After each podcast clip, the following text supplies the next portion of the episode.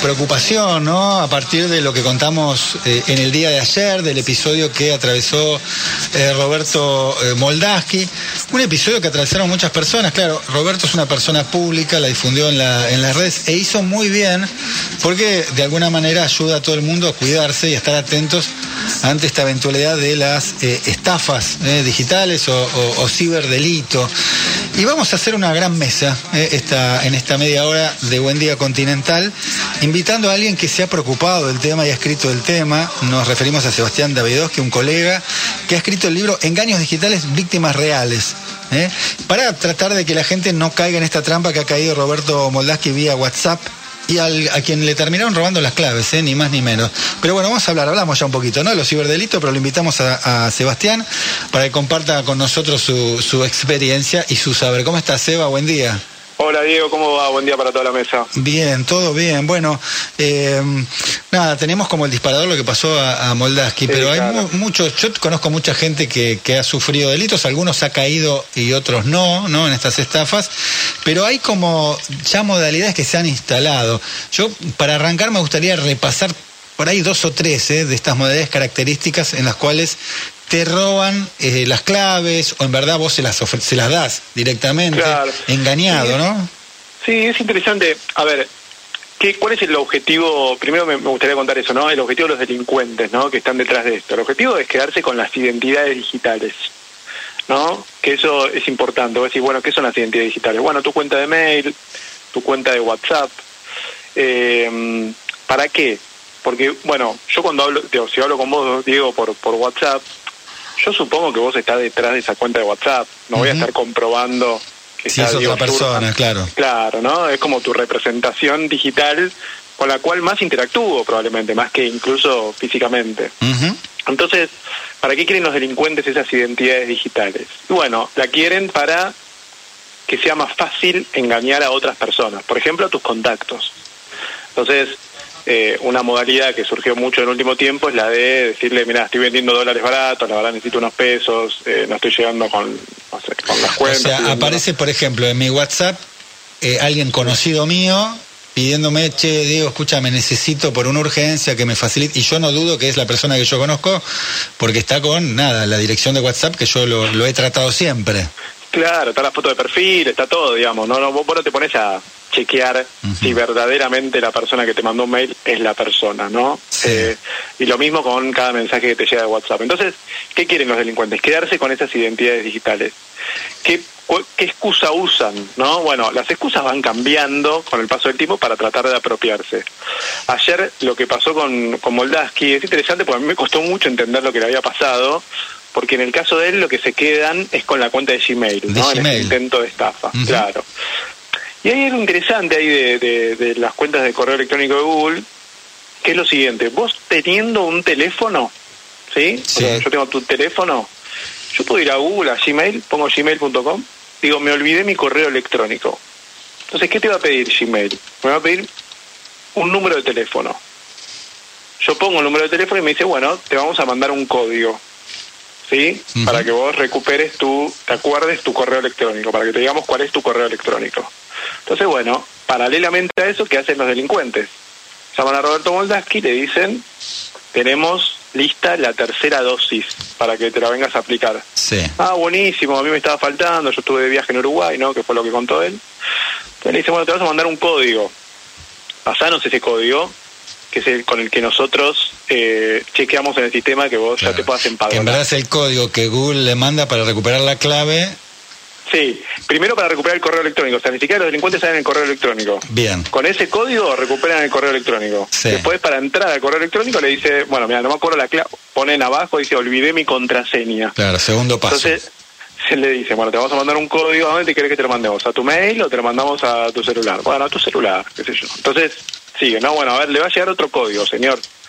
Eh, facilítelo, digamos, facilítelo para que podamos eh, empadronar. Entonces, bueno, Fíjate que con esos dos códigos, con esas dos acciones, si vos no tenés ninguna medida de seguridad dentro de tu cuenta de Gmail, los tipos sin saber tu correo y sin saber tu clave hacen que vos les pases unos códigos con los cuales ellos pueden acceder a tu cuenta de correo electrónico. Ahora, vos contaste los primeros dos pasos, que es, primero, eh, eh, los tipos llegan a saber cuál es tu mail y después la clave, con lo cual ya te manejan, te dominan tu, tu Gmail en este caso.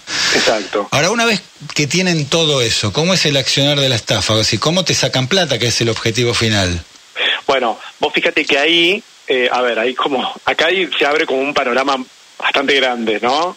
Eh, mira, me ha pasado, por ejemplo, de gente que para recuperar su Instagram, digamos que es otra red, pero, pero viene el caso, les han pedido rescate. Por ejemplo, pagame 20 mil pesos y te devuelvo tus claves. Sí. Eh, en otros casos, los delincuentes lo que hacen es, en Gmail vos tenés todos tus contactos, probablemente. Ujú. ¿Por qué? Porque si vos cambias tu teléfono, lo que haces es decir, bueno, eh, importame los, los, traeme todos los contactos que yo tengo guardados en Gmail. La verdad es que en una época se guardaban en el chip del Sí. teléfono, eh, esa capacidad era limitada. Bueno, dentro de Gmail lo que te permite es que vos cada vez que cambias tu teléfono o lo que fuera, bueno, traes todos tus contactos que tenés guardados en Gmail y eso está buenísimo porque nos facilita la vida. Bueno, imagínate si los tipos entran a tu cuenta de Gmail y tienen acceso a todos tus contactos. ¿Qué, qué pueden hacer? Empezar a hablar con tus contactos. Empezar a hablar con, como los tenés vos agendados, hablarles de la misma manera que vos los tenés agendados y empezar a pedirle dinero o empezar a pedir o, o mandarles un mail en nombre tuyo diciéndole que estás con una urgencia y que por favor te ayuden a solucionarlo. Un préstamo, pero por la experiencia que vos tenés, ¿cómo se materializa? Es decir, te piden plata y vos le das una cuenta para que depositen esa plata, el estafador le da una Sí. cuenta para que lo depositen en, en ese lugar, la plata. Sí, o la transfieran. sí, no, la, la que más funcionó, dependiendo del caso, ¿eh? de- digamos, por ejemplo, en algunos sectores, sea, algunos que trabajan en turismo, eh, ofrecen promociones por tiempo limitado, o sea, les usurpan la cuenta de WhatsApp a alguien que trabaja en turismo y les ofrecen eh, promociones por tiempo limitado valores ridículos, pero la estafa que más sale es la de estoy vendiendo dólares baratos, ¿no? Como me- me- en vez de venderlo a, no sé, vamos a decir algo, 214, no sé, no me acuerdo cuánto cerró ayer, pero lo venden a, no sé, 195. Entonces, bueno, le dice, pero necesito que me lo deposites ahora, porque necesito los pesos, ¿viste? Sí. Eh, y le dan la cuenta, tengo mi cuenta inhabilitada, lo que sea, y bueno, juegan con la urgencia. Bien, esa es, eso es una, modalidad. ¿eh? Yo la escuché mucho hasta que está contando eh, Seba Davidowski. Estamos acá en el equipo. La idea es hacer una, gran charla con el equipo y que Seba nos vaya orientando un poquito por el por las características de, de la estafa. Vos, Ale Maglita, a quien le damos la bienvenida, tenía eh, ganas de participar y preguntarle a Seba. Por supuesto, sí, la verdad es que la cómo nos protegemos ante esto, cuál es la posibilidad, qué, qué es lo que podemos hacer, porque mucho se habla de ese doble paso de seguridad que Sí. es tan importante, pero evidentemente en estos casos logran burlar incluso ese paso.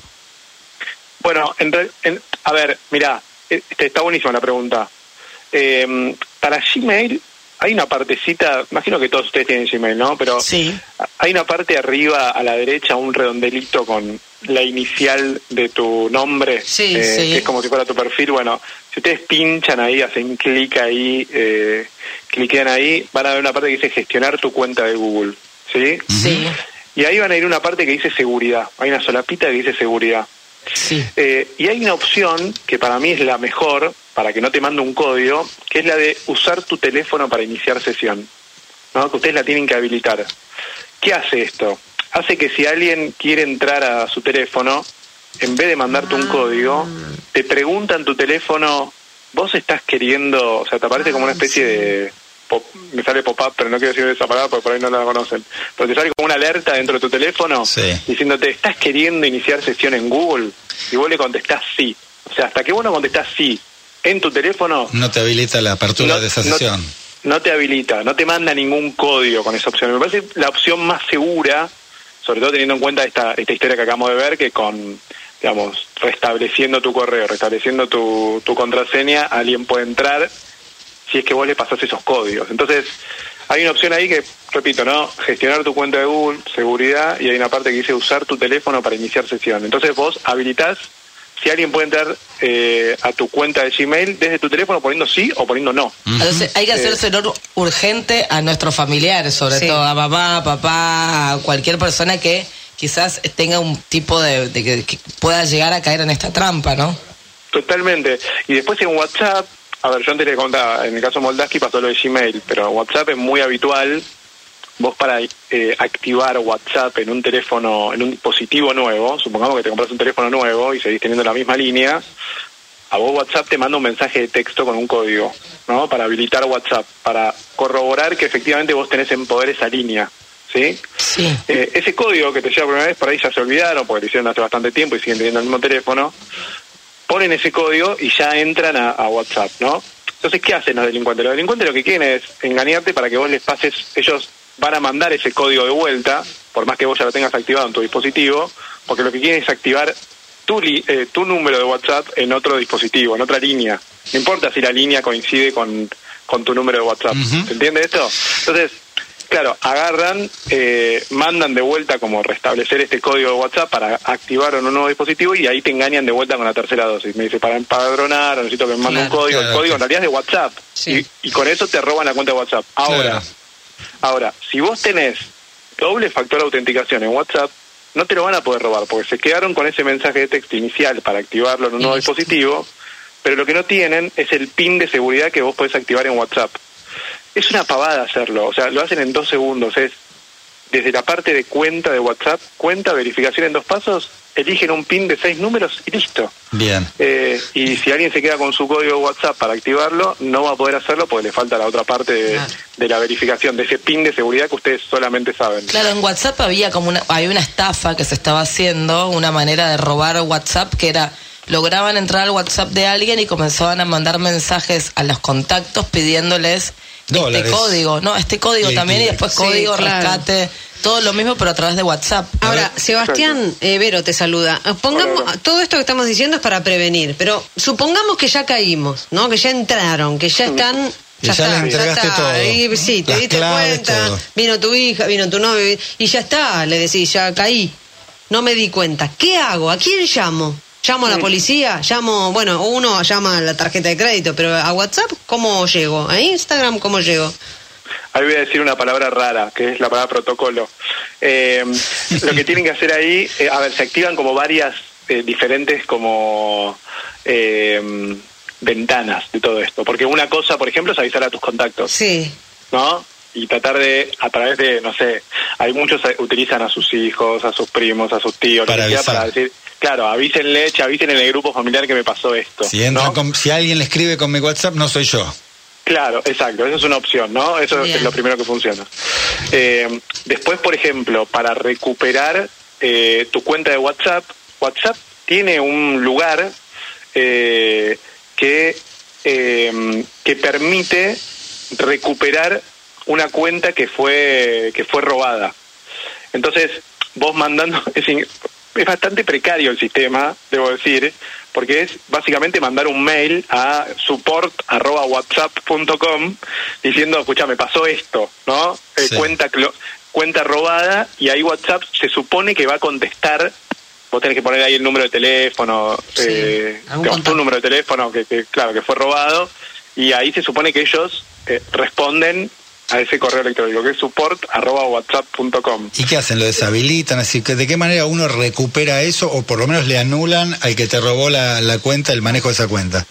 Bueno, sí, sí, la recuperan y te mandan el código de vuelta a tu teléfono para que vos puedas restablecer tu, eh, tu WhatsApp en tu teléfono. Bien. Eso es lo que hacen. Una vez que está finalizado el proceso, ellos comprueban que esa cuenta algo, alguna actividad extraña sucedió.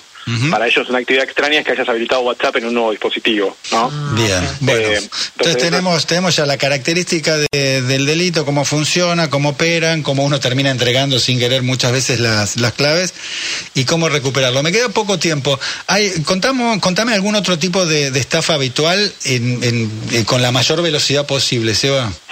Bueno, a ver, así como está la cepa de la tercera dosis, eh, la otra cepa que está, func- que está funcionando ahora, de vuelta, con la intención de obtener códigos para después quedarse con esas identidades digitales, es la de obtener el pase sanitario, ¿no? Te llaman diciéndote, mire, usted para, para obtener el pase sanitario, eh, bueno, vamos a tramitarlo ahora en vivo, supuestamente te llaman de la aplicación Cuidar, lo cual es bastante ridículo, nunca te van a llamar de la aplicación Cuidar, menos del Ministerio de Salud, todos los empadronamientos se hacen de otra manera. Bueno, y ahí de vuelta viene lo mismo, ¿no? Te mandan un, supuestamente te mandan un código para activar el pase sanitario que es necesario para entrar a eventos masivos, para, bueno, etcétera. Y eh, ahí te mandan un código y en realidad el código de vuelta es para o activar Gmail, por ejemplo, meterte en tu correo o para activarte WhatsApp en un nuevo dispositivo, activarte tu WhatsApp. Por lo cual, bueno, son son distintas cepas que en realidad todas funcionan más o menos parecidas, tienen la intención de jugar con una necesidad del momento, en este caso, no sé, el pase sanitario o la tercera dosis, pero en realidad tiene el objetivo de quedarse con tu identidad digital. Bien, ahí está, ¿eh? Sebastián Davidowski, que escribió el libro Engaños Digitales, Víctimas Reales, un poquito contando algunas de las tantas estafas que hay, por ahí las más habituales son las que se emparentan con lo que ha pasado recientemente con Roberto Moldaski, ¿eh? a quien le habían eh, robado ni más ni menos que las cuentas de Gmail. En Tinder también hay estafas ahora. ya vamos a llegar, ya vamos a llegar a eso. Claro, está la película de Netflix, pero vamos a hablar con Marcelo Estiletano de eso en esta semana, a propósito de esa película que va a ser el disparador también para hablar un poquito de las estafas en otro tipo de, redes sociales. Hay muchas ¿eh? ¿eh? redes sociales, la de Tinder es una de ellas. Eh, Seba, gracias eh, por tu tiempo. un abrazo para todos.